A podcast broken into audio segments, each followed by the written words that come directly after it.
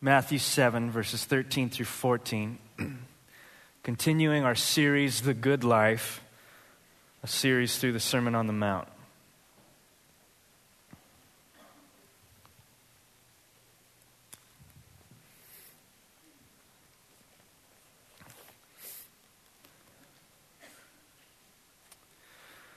Matthew chapter 7, verse 13 through 14. Is the word of the Lord. Enter by the narrow gate, for the gate is wide and the way is easy that leads to destruction, and those who enter by it are many. For the gate is narrow and the way is hard that leads to life, and those who find it are few. Let's pray. Heavenly Father, we just pray, Lord, right now over your word. Word that needs nothing added to it, nothing subtracted from it. A word that was God breathed through men as they spoke and were moved by the Holy Spirit. Now it is being spoken into our hearts and lives, and we're asking God, what you would have us know from your word today would pierce deeply. I pray for those of us who are, are on the verge, just walking the line right now between the narrow gate and the wide gate. And just as we sang a few minutes ago, because of your love, we are not shaken. We will not be shaken. Perhaps some of us are in this building right now thinking that we're, we're feeling a little shaky. We don't know what we're supposed to do. I pray that we would get a sense of, we'd get a deep sense of what you're saying. And I pray that as your word declares, no one can come to the Father except that the Son, uh, except that the Father draws them. No one can come to you. And I pray that God, you would be present in this place to draw. That you would draw and tug on hearts, move on minds, unblind eyes, unstop ears, break chains release from bondage, expel demonic powers. Do whatever you want to do in this place today to get people through the door. And I pray that today you would cause a mighty destruction to come upon the gates of hell today. Just as you humiliated Satan on the cross and in your resurrection, you would now put salt in his wounds and make a wonderful name for yourself. Raise the banner of your glory high and make it known again as you have day after day throughout the centuries that you are alive. I pray this in Jesus' name. Amen. Have you ever heard people say something like this, or perhaps you have said or felt something like this? Churches are all about preaching judgment and repentance and sin. I wish they would be more like Jesus. I wish churches would stop preaching about judgment and sin and repentance and preach more like Jesus. That's a little problematic because Jesus preached more about judgment than he did about heaven. He also preached about love because God is love. And that, I think, is perhaps what a lot of people just wish the balance would be struck. And I wish that too. I want to be more loving. I want to act more loving. I want to speak more loving. But I also want to speak more truthfully. I also want to be more bold. I also want to be more courageous. I also want to tell people what they need to hear, not what they want to hear. And I want to be able to do those things in a spirit of love. I don't think any one of us is tempted to say, I want to be less loving. I think what many of us face, you know, out of our bleeding hearts for people is can we just dumb down what the Bible says about judgment? The fact is, Jesus preached about judgment. He preached that there would come a day where people would be judged for the way they lived their lives, what they did with their lives, specifically what they did with Jesus. And in the rest of this chapter, as if he didn't get feisty in the beginning chapters of the Sermon on the Mount, there is no mistake about it right now. And in the verses that we have left to come, closing out Matthew chapter 7. We're going to see it. Jesus gets a little feisty. And it starts with a little bit of what looks like an ultimatum. Straight out the gate, enter by the narrow gate, period. That's it. Your only option, this is what Jesus is saying to all who will hear. You have one option, the only good option. Enter by the narrow gate. In other words, he is giving people a line to cross. He's drawing a line in the sand, figuratively speaking, saying, You got to decide who or what you want to live for and what you're going to do with all that I've been telling you. There are not many options available to you with what, what I'm supposed to do. You have one of two options enter the narrow gate or don't. There's a hard way, that narrow gate that he uses, that, that metaphor, and there's an easy way, or the wide gate that he speaks about. There's a hard way, that is to forsake all to follow Christ. That's the hard way that he's speaking about. Where he says in John chapter 14, verse 6, I am the way, I am the gate, I am the shepherd of the sheep. I'm the gate, I'm the passage, I'm the journey, I'm all of those things. I am the way, the truth, and the life. And there's an easy way. The hard way is very simple. If you've been reading along with us for any length of time, it seems to be very straightforward in the words of Jesus. The hard and narrow way is to forsake all to follow me. That would mean the easy way is the opposite it's to keep all, preserve all, protect all in order to serve self. It's being self serving and self loving and self worshiping. It's setting myself up as a God instead of the one true God. It is causing the universe and everything in it to revolve around me. Now, there are a lot of different varieties of that. There are different ways of doing that. But at the end of the day, Jesus says there's two options available to you choose the narrow gate or choose the wide gate.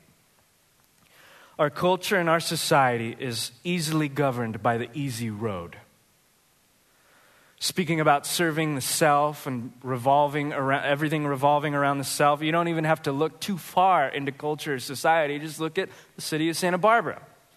Everything, almost, is governed or at least influenced by the self centered tendency. Our end goal is always us. Everything that you are being told, everything that you are being influenced by, everything that you see are being advertised to, everything that you open up, everything that you peer into, everything that you try out has at some level this picture of self centeredness. The message that's being sent to us by our culture and by society is at the end of the day, you want the good life, it's all about you. So just be all about you and you'll find what you're looking for. Worship yourself, serve yourself, use everybody around you for yourself. Use everything for the end goal of yourself. And if you treat yourself the way that you're supposed to be treated, you will achieve the good life, whatever that is. Now, that type of attitude, that type of mentality has easily infiltrated the religion of a lot of people. So it's not just a Santa Barbara thing. For a lot of people, it's a spiritual thing. There's a book I've brought up from time to time by a couple sociologists, Christian Smith and uh, Melinda Denton, who together in 2006 endeavored to create a research project of young people all across the nation, very in depth uh, research project in which they wanted to spell out and describe the tone and flavor of people's Christian spirituality. In other words, they saw the statistics like many of us see that it's something like 70% of all of America is a confessing Protestant Christian, and they were like, hmm, that's interesting. Over three quarters of America is, uh, prof- uh, professes Christ. Well, they wanted to go a little deeper and say, what do people mean by that? What do people, what's their perception of Christianity? What do they think they're, they're signing up for? And after researching, studying, interviewing, over the course of years, thousands of young people in all different stretches of life across the nation their informa- the information that they accumulated was startling. There was a lot in it. I'm going to spare you all of those details. One thing that came up repeatedly was our religion is therapeutic. Here's what I mean by therapeutic it serves to make us feel good. So, you want to know why so many people profess Christ that don't actually follow Christ? It's because he makes them feel good. Christianity, for a lot of people in our country, in our state, in our city, is all about feeling good. Jesus is there to make me feel good. It's a therapeutic religion. In other words, this is all about me. Church is all about me. Worship is all about me. I read the Bible to find out more about me. I join a Bible study because I have needs. I do this because I have needs. It's all about me. Christianity becomes for some people a religion of me. And what this looks like is God is all about my happiness, so we think. His whole universe centers around my happiness. Therefore, if I serve Him, I'll be happy, I won't suffer, I won't have any problems in life. And if I do have problems in life, and if I do have hardships, and if I do have difficulties, and if I do have suffering, it must mean that He's upset with me because I'm not doing something right and the moralistic cycle continues. Try to do better and become better Christians to make God happy. Why? Not even because we want Him to be happy, but because we want to feel better about ourselves. This is many people's religion. You don't have to read too deep to figure this out in a lighthearted, kind of a joking manner. Ask yourself this when was the last time you considered yourself to be blessed? And why did you think you were blessed? Chances are is because you experienced something really good. Or things were going your way. Or you were feeling particularly happy about something that was happening to you. Therefore, blessed. We always use the term blessed to describe good things happening to us, don't we? Let's bless this food. We're blessed if we get a new car, but we're not blessed if we get a flat tire. We're blessed if we have good health, but we're not blessed if we have the flu. We're blessed if our church is cutting edge and overflowing, but we're not blessed if we're being persecuted for our faith. In fact, later tonight, I want you to do an experiment. I want you to go as the sun is setting on Instagram and look on hundreds of posts with sunsets Beautiful sunsets with people's feet sticking out into the shot as they're reclining with a cup of coffee or a glass of Merlot. And what's under their headline? Hashtag blessed. That's all that was needed. I didn't even need to preach through the Sermon on the Mount. There it is right there. Blessed is sunsets. Blessed is not rain. Just kidding. What we learned through the Beatitudes was what blessed really means, right? You guys remember that? If you weren't here at the time, I'll just remind you. Blessing has nothing to do with what you have, it doesn't even have to do with your personal happiness. You can be sad and blessed at the same time. Why? Because blessing is a kingdom word. Blessing has to do with a person's proximity to the kingdom of God. The closer you are to the kingdom of God, the more blessed you are. That means you could be bawling your eyes out over some personal loss and still feel the presence of God's kingdom by you. Therefore, blessed.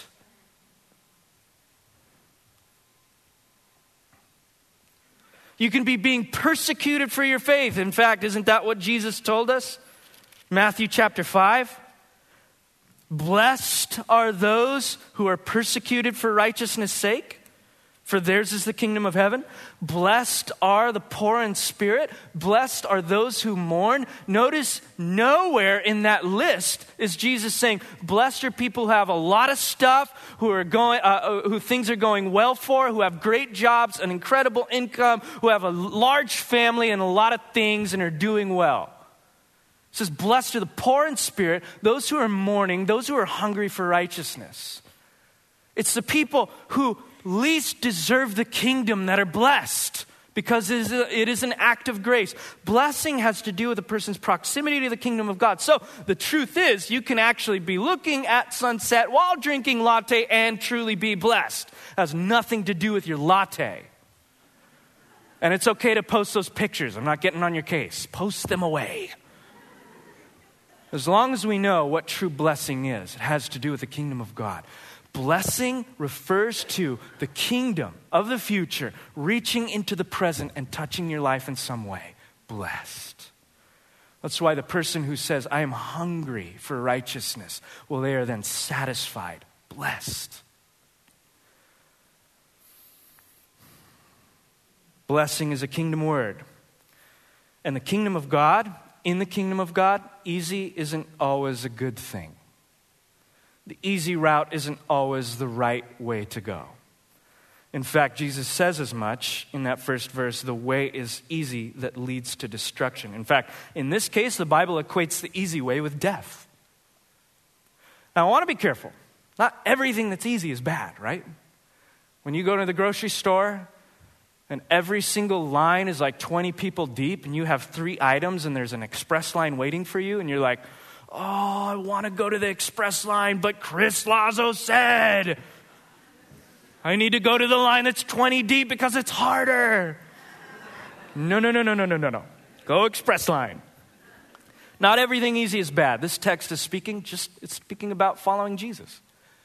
It's about discipleship. It means following Christ, not following yourself or any other thing. So, this wide gate, this metaphor that Jesus is speaking about, the wide gate, the easy route, the popular way that, ref- that leads to destruction, is referring to any counterfeit or any replacement to following Jesus Christ. Any idol that rears its head and tries to tantalize you, to entice you. Anything that rears its ugly head or that puts itself up against the knowledge of Christ, those are the wide gates the popular ways. It's anything that's not following Jesus. But even right there, that's too easy for us to just say and leave the building. It's too easy for us to give us to give lip service to something like that. I can easily say to you right now, I love Jesus. Done. And perhaps you can say the same thing to me. I love Jesus and then go about your life not following him. Anybody can say I love Jesus. In fact, anyone could say I follow Jesus. But what does the wide gate look like day in and day out? I just want to give you three easy examples for no other reason that they're just common and that you probably run into them on a regular basis. Choices.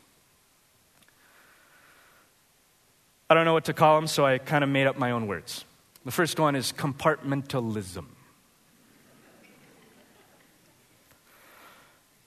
In other words, you talked about this before, you you kind of have compartments in your life, and some of them are sacred to you. Now, you might, you might give a lot of your life over to the Lord, but you've compartmentalized certain things that He can't have. It could be different for everybody. For someone, it could be their sexuality. Well, you can, you know, can dictate anything you want in my life, Lord, but my sexuality, that's mine. Hands off. It might be uh, finances. Well, you can tell me about sexuality, God. You can, you know, tell me how to worship. You can tell me uh, to go on missions to New Guinea, but don't touch my finances. Could be relationships, don't touch that. Could be your past. God might be wanting to heal you, but you don't want to even go there, so you, you put a lid over your past. It could be anything. But it's compartmentalizing. Certain things in your life God can't have, God only gets a part of you. The second thing, uh, another another way of seeing the wide gate is supplementalism. It's my favorite. Just made that one up. God is a supplement to everything else. In other words, God gets added to what's already going on. You have your life, things are great. You kind of want it to stay the way that it is. It's going uh, fine. You have a five year plan. And you like God, you want Him to come along for the ride. And so you add Him to what you already have. And God can be there so long as He enhances the good vibes. Okay? Relativism. Here's another one. These are just, just things to get you thinking about what the wide gate might look like. Relativism. I didn't make that one up, that's an actual word. God only has a say in your life when you like what He's saying.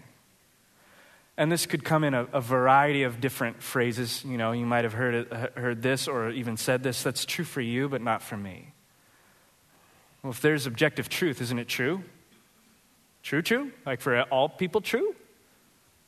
Isn't two plus two equals four true for you just as true for me, whether I disagree with it or not? Certainly, there are things God tells us that are true. I would hope.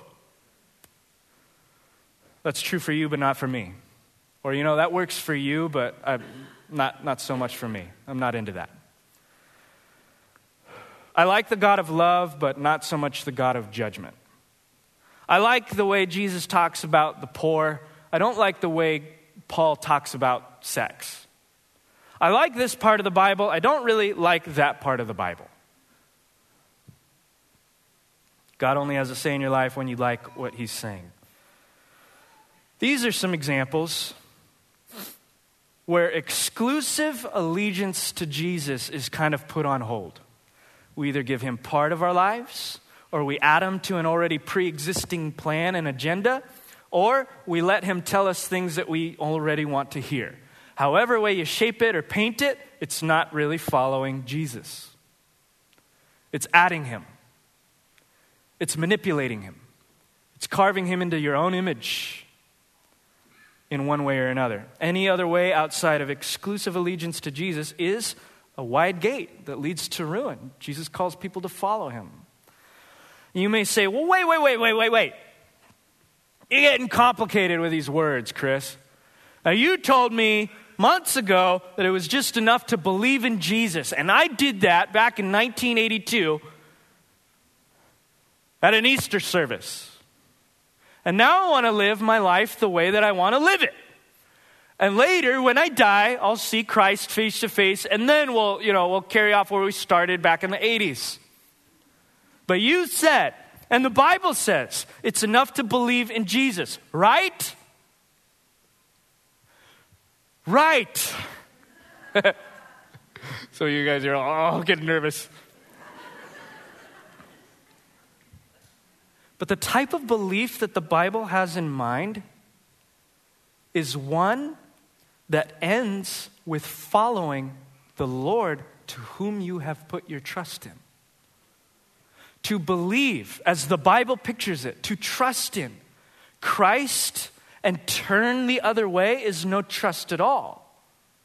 The type of belief and faith and trust that the Bible has in mind, which is different than so many people's today, is not some blind intellectual assent to a list of doctrines. Christianity is not believe these 10 teachings or these 10 doctrines and you're in.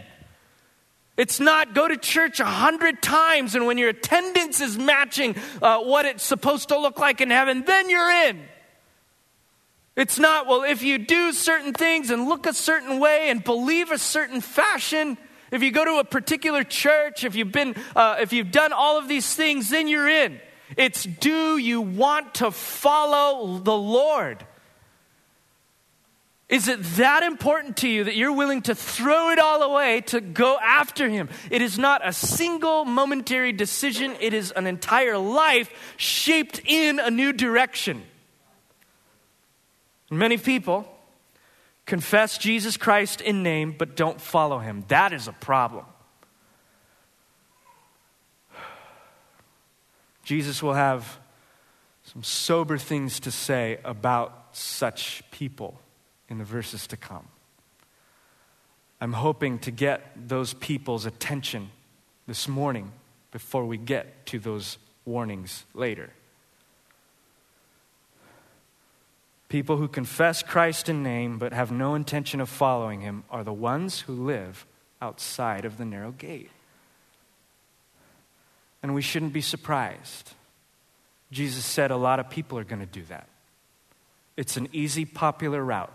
It's hard to follow after me because I'm asking you for a lot, asking you for everything. What the Bible offers in the face of what culture is offering is a hard way, a difficult way, an unpopular way, where we're told to deny ourselves and to follow Jesus.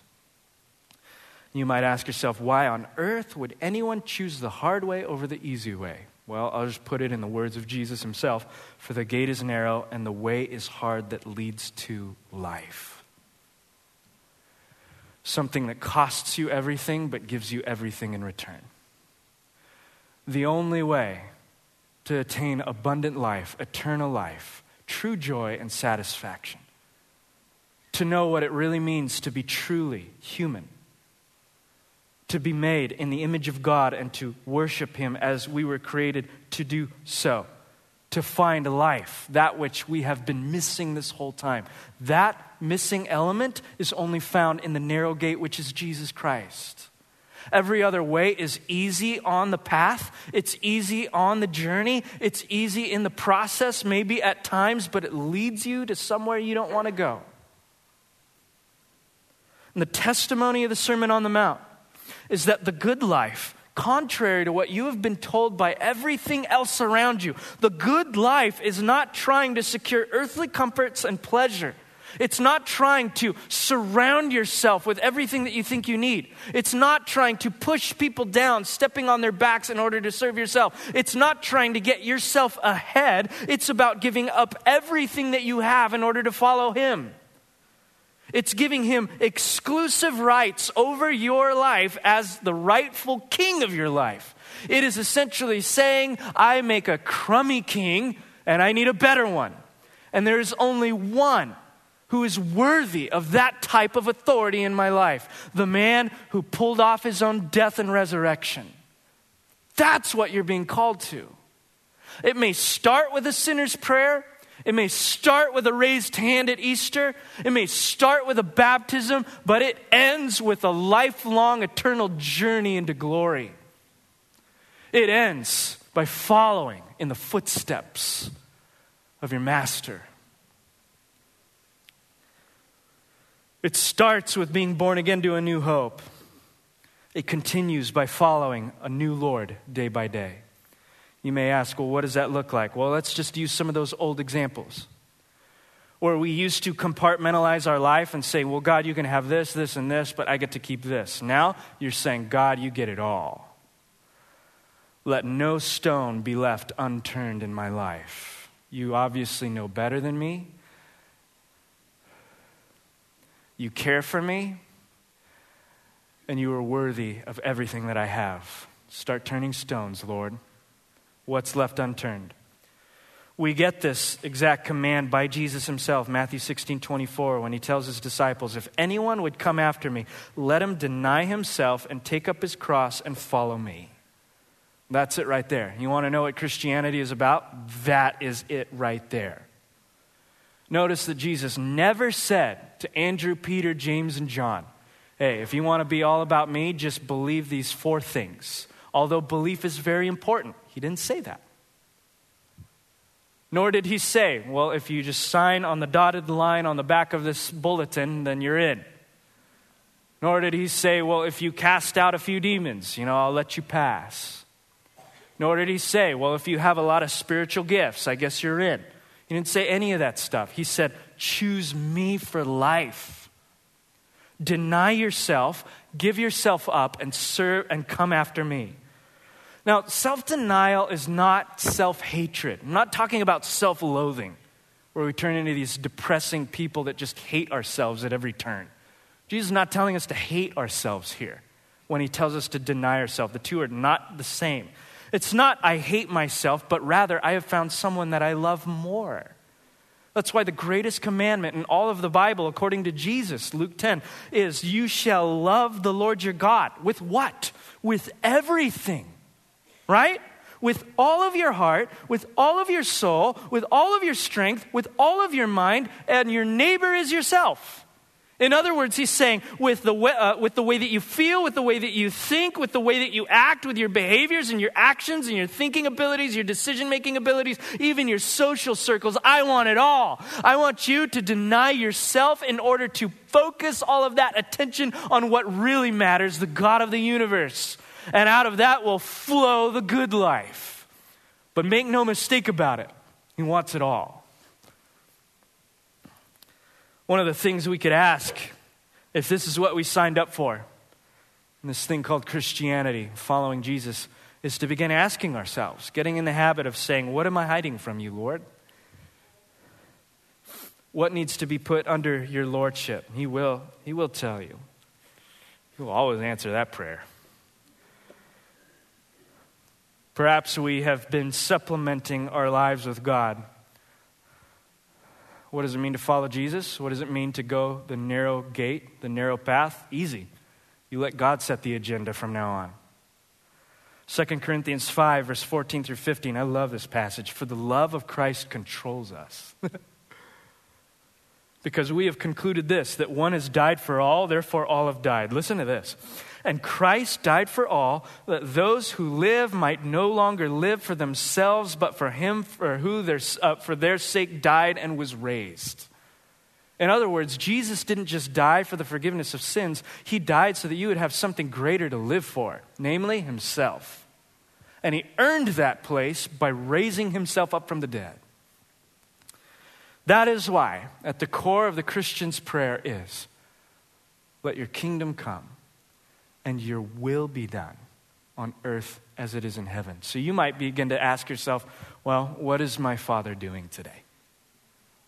And how can I align my life with that? You begin to look through the scriptures and seeing the vision of God's kingdom in there and saying, in what ways can I realign my life with what I see? Lastly, you may be in the habit of, you know, giving listening to God in the parts that you, you have accepted and like and are comfortable with, leaving the rest because you don't like them. What would that look like for the person who wants to follow Jesus? Well, it means that you're in a relationship now where that person can contradict you. If you're in a marriage with somebody, it's brought this up from time to time, and you were in a marriage with someone for 20 years and you never disagreed with anybody, or I should say, you never allow that person to contradict you, you've got problems. You have deeper problems than just how to argue. You have a problem of love. If my wife does not have the ability and authority to disagree and contradict what I say, we don't love each other.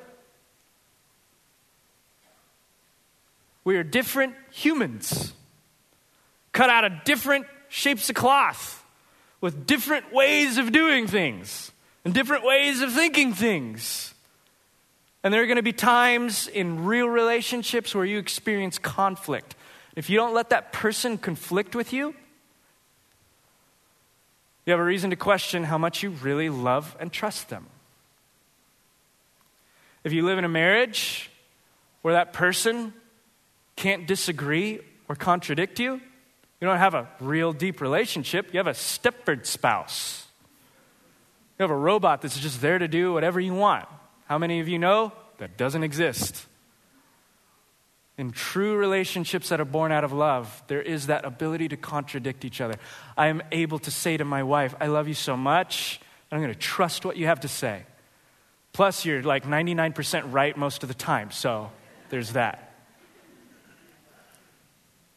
There are going to be times in your life where God is going to contradict you. You're not always right. Sometimes you're wrong. God is never wrong. He's always right. There are going to be times where you open up the scriptures and you're going to be, you're going to be prodded. How many of you have felt that through the Sermon on the Mount? As we've been going through things and we thought we were, we were great, we were hot stuff.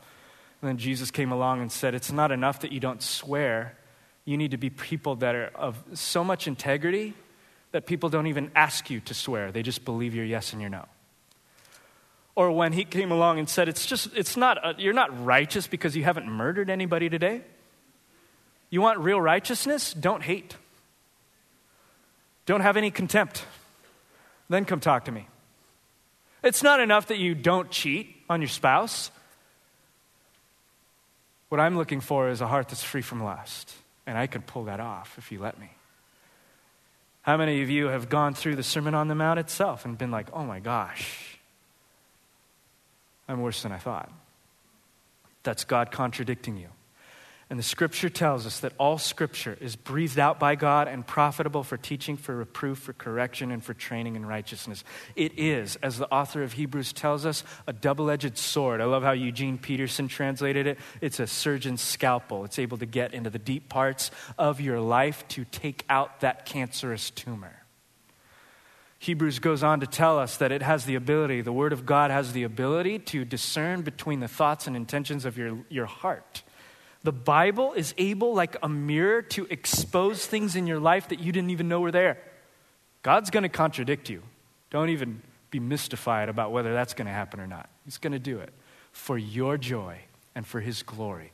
Are you going to let Him? Some of you might say, well, yeah, of course. I read the Bible like 20 times a day. Problem is, I haven't found a contradiction yet. Guess I'm pretty good. I'm awesome. God needs like 10 more of me.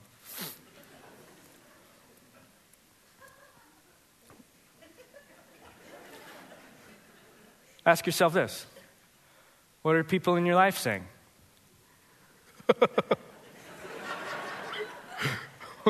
what's, your, what's your wife or husband think about that? Share them that little nugget of truth, a little divine revelation. What about the men or women in your life that really know who you are? They know your dirt. What do they say about that? The Bible has this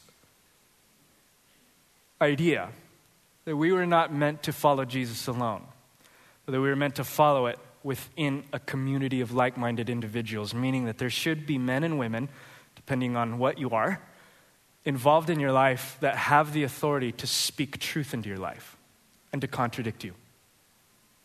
Galatians 6:1 Brothers or sisters, if anyone is caught in any transgression, you who are spiritual, uh, that's not you who are uptight, okay? Just means you who are Christians, should restore him in a spirit of gentleness or her. Keep watch on yourself lest you too be tempted. So there's a note of humility and love right there, right? So it's a balance. But we should be, uh, we all have blind spots. And the ingenuity of the human heart is unbelievable in the lengths that it will go to be able to read scripture and say, you know what? I know what that's saying right there, but I'm the one exception. And here's, you know, why. We need people in our lives who are like, you are silly, bro. You need to get right. We need people who can see our blind spots and are willing to tell us. They're willing to ruffle our feathers for our own joy and for God's glory. So you might say this if you want to grow in this area, you might ask the Lord, hey, in what ways am I refusing to do what you say? Psalm 51, end of Psalm 51. Show me, expose in me any wayward way within me.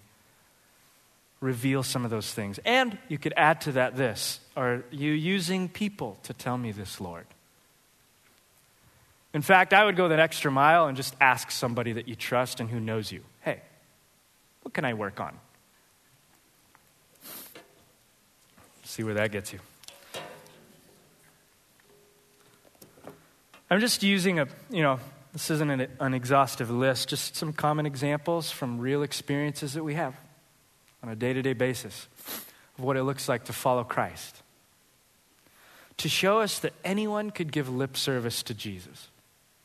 It's not hard, and it's not impossible, and it's not supernatural to say, Yeah, I'm all about God. I'm spiritual. I go to church. I love Jesus. Anybody can say that. It's another thing entirely to follow him. Christians are followers. Christians are not simply talkers. We are followers of Christ. We have been confronted by our baptism, by the statement being made by a Lord that you are dead and you are now to find your new life in Christ. Your life is over, it's done. Galatians chapter 2 verse 20. The life that I now live, I live by faith in the Son of God who gave his life up for me. Christians are people who have died to their old life and have chosen in their new life to follow Christ through the narrow gate. Because no matter how hard it gets, the joy gets grown even more so. No matter how dark the tunnel seems at times, and doesn't Christianity, doesn't that journey seem dark at times? Let's not treat it like a rose garden. There's death involved, there's hardship involved in following Jesus, there's disappointment, even some disillusionment, hard things that come our way by choosing to follow Christ. And we want to choose the easy way out, but we choose the hard way. We choose Christ because no matter how hard it gets, we know whom we have chosen.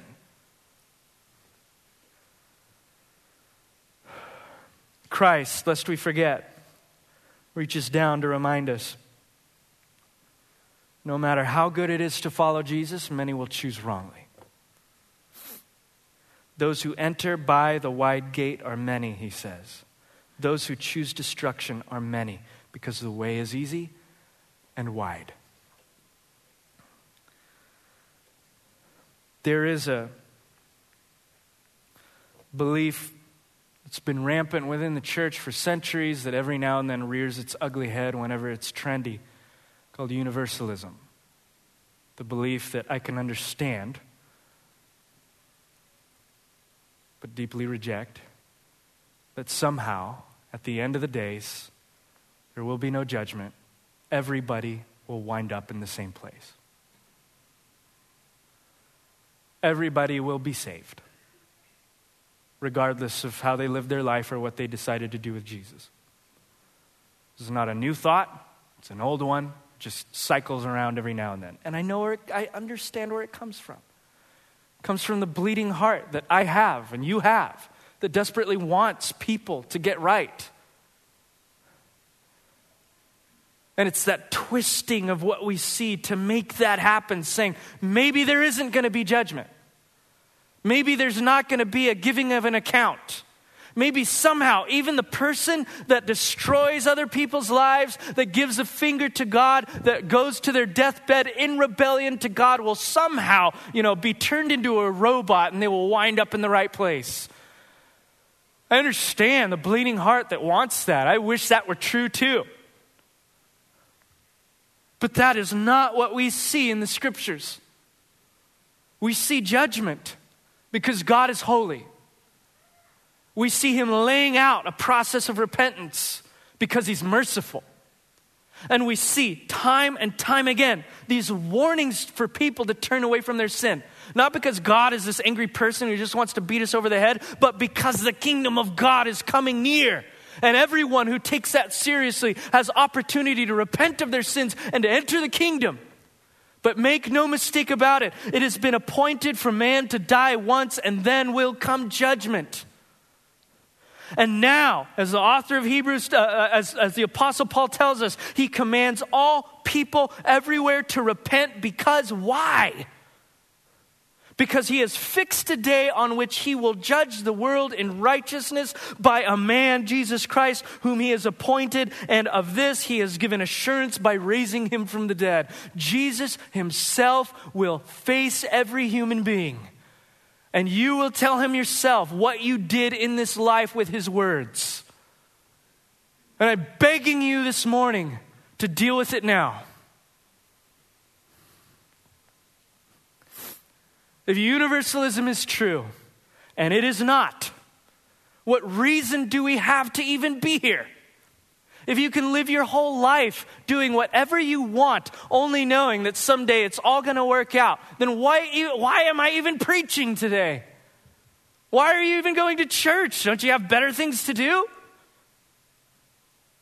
I preach because judgment is real. And I preach because his mercy is likewise real.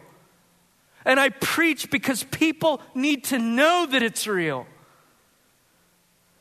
And I preach because the one who will judge the living and the dead has come way before that moment arises to offer you salvation in his name.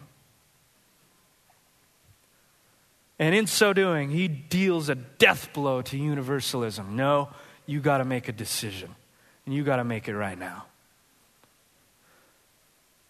The reason we don't make decisions like that well, the reason people choose wrongly. Some of you are familiar with the text in Matthew 13, the parable of the sower. We hear the word of the kingdom, it says. And for some, it falls on rocky ground. And so the one who hears the word immediately receives it with joy, has no root in themselves. They endure for a while, but it gets hard. Life gets hard, and they fall, they fall off the path. Or another example, Jesus tells us the word of God is sown among thorns. And so the person hears the word of the kingdom, but the cares of the world and the deceitfulness of riches choke out the world. Now it's all about me again. I need to take care of myself. And it proves unfruitful. But then there's that last example What was sown on good soil, this is the one who hears the word and understands it. He indeed bears fruit and yields, in one case, a hundredfold, in another, 60, and in another, 30. In other words, in some people, their hearts are soft to the word of God. They receive what he is saying, and it lasts. Brothers and sisters, we have been going through the word of the kingdom for nine months. We have started in September going through the Sermon on the Mount, listening to the words of Jesus like a running faucet for nine straight months. And I have to ask you, how's the soil? What are you doing with it? Are you receiving the Word of God implanted? Jesus' words to you are so simple, as simple as they are somber. Enter the narrow gate. Don't choose the popular path. Don't go to the counterfeits. Don't choose the idols. Don't choose yourself. Leave it all and follow me. You'll see that it works out. Don't go with the flow. Consider eternity and take a hard look at your life right now. Who are you really following in this life? Where is your life directed? Are you deceiving yourself? Are you living in sin? Are you rebelling against God but just hiding behind a thin veneer of religious behavior? You might be fooling everybody in your life. You will not fool the Holy Spirit, who is here now, prodding you to get right. If this is you, take stock of Jesus' words, his claims to be Lord and Master and Savior and repent of your rebellion so that times of refreshing can reach you. Repent of your self worship. Repent of your sin and accept the free gift of God in Christ. Believe in Him and follow Him for the rest of your life. You say, Well, I tried that and life is hard and I can't do it by myself. Yeah. No news flash there. You say, Well, I'm addicted to drugs and alcohol and I can't pull myself up and life is impossible and I'm in bondage and I can't do it by myself. Yeah. That's why the good news of the kingdom is quote unquote good news. It's because you can't do it by yourself. You say, My marriage is on the rocks and I'm about to give up. She's done this and he's done that and he's done this and they've done that and it is over and it is rocky and it is falling apart and I'm about to give up and I don't want to do this anymore. I don't want to try this anymore. I don't believe in it anymore. It's too hard. Nothing can save me. Nothing can save my marriage. Nothing can save my substance abuse. Nothing can break my chains except for Jesus Christ. Don't you see? At the moment that you are able to discern, I can't do this anymore, is the moment that you have found out the gospel. It is at the moment that you have reached the barrel that you believe. Do you? Jesus has the authority and power to restore your marriage. No matter how many times you have cheated on each other, He has the ability to put back the pieces. You can't, He can. If he can pick up his dead body and bring it from the grave, he can surely bring life into your dead marriage. You're addicted to drugs and alcohol, he can break those chains. You've got demons, he can expel them, no problem. That's like Jesus 101. You've got depression, You've got sadness, You've got loneliness, You've got emptiness, you have no direction in life, you don't know what to do, you have no road to go on. Easy for Jesus. What are you going to do with his words? You say, Well, I've made that decision and I've been following him my whole life. Yeah, well, what about your family? What about your friends? What about your coworkers? What about your neighbors? Jesus says most people will go through the wide gate. He's not talking about some empty statistic. He's talking about your friends. He's talking about your dad, your mom, your brothers, your uncles, your coworkers. And you're there in their lives with the treasure of the kingdom. Paul said in Romans 10 Everyone who calls on the name of the Lord will be saved, but how can they call on him in whom they have not believed? How will they believe if they've never heard? And how will they hear without someone preaching? Let me tell you something. Paul's not talking about me, he's talking about you. And you can build a relationship and build trust and learn about them and hang out with them and get to know them as long as you want, but man, you are, you are charged to one day talk about Jesus. They're standing on the line. They're standing on the line between heaven and hell, and God has put you in their lives. Please talk about Jesus sometime. I pray right now in the name of Jesus that it would be for some of you, like the prophet Jeremiah, that he would try to contain the gospel within him, but it was in him like a burning fire welling up in his stomach. He could not contain it. I pray that for those of you that are shy about it, it will just begin to well up in you. I pray for the gossip of the gospel to come upon you right now in Jesus' name. That there will be moments in your life where you don't know what hits you, but you just have to. You just have to talk about him. You just have to talk about what he's done in your life. I pray for the gospel of Jesus Christ to be gossiped through this city that people who do not know him will hear about him from his representatives in this city. Because eternity is too long, and hell is too awful, and Jesus is too wonderful for us to be dinking around all our lives, worried that we're going to be stepping on toes. You step on toes. You step on their toes that their souls might be saved. You ruffle their feathers. You risk losing friends. Because some of them will reject you, and some of them, their hearts will come alive right before your eyes.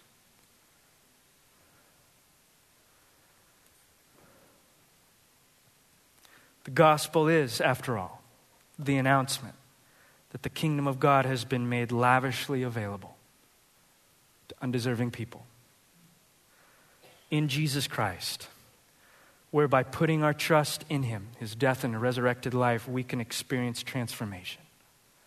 That is available to all who, looking at Jesus and seeing what they see, are able to say, I am willing to lose everything that the world has to offer, to crawl my way through the narrow gate, to go after that. So beautiful is that that Paul begged people. In fact, he said, "My basically my job. I'm an ambassador for Christ. Certain that God is appealing through us. We plead on Christ's behalf, be reconciled to God." So deeply did he believe in what he knew that his entire job was centered around begging, pleading with people to come back to the Lord. I believe it too. And so I plead with you. And I pray that after today, you will plead with others. Heavenly Father, just ask in the name of Jesus that as we sing today, your Holy Spirit would be present to bless in a particular way. I want to pray first and foremost for people in this room who have been faking it for many years and doing a pretty good job of it. I pray that your Holy Spirit would confront the hypocrisy and that you would reveal to them a better way. I pray that the line would be drawn in the sand for many people today and they would choose rightly. I pray for those who are afraid, afraid of what other people are going to think, afraid of what's going to happen to their life, afraid, struggling with doubt, struggling with any of those things. I pray that, Holy Spirit, you would reveal to them the glory of Jesus Christ in such a way that they would see him as the biggest treasure they've ever seen. For the rest of us, God, I pray for boldness and courage to go out of this place with a new way to look at Santa Barbara. This beautiful city that you have allowed us to live in, the American Riviera, I pray that we would see in a very somber way thousands of people who are choosing wrongly. I pray that it would break our hearts. I pray that it wouldn't sit well with us. But I pray that we, in the deepest part of who we are, because we know you and the power of your resurrection, would begin to beg people that you have put in our lives to consider Christ and his kingdom. And we ask, in lieu of that, that we would witness in our lifetime a great harvest in this city.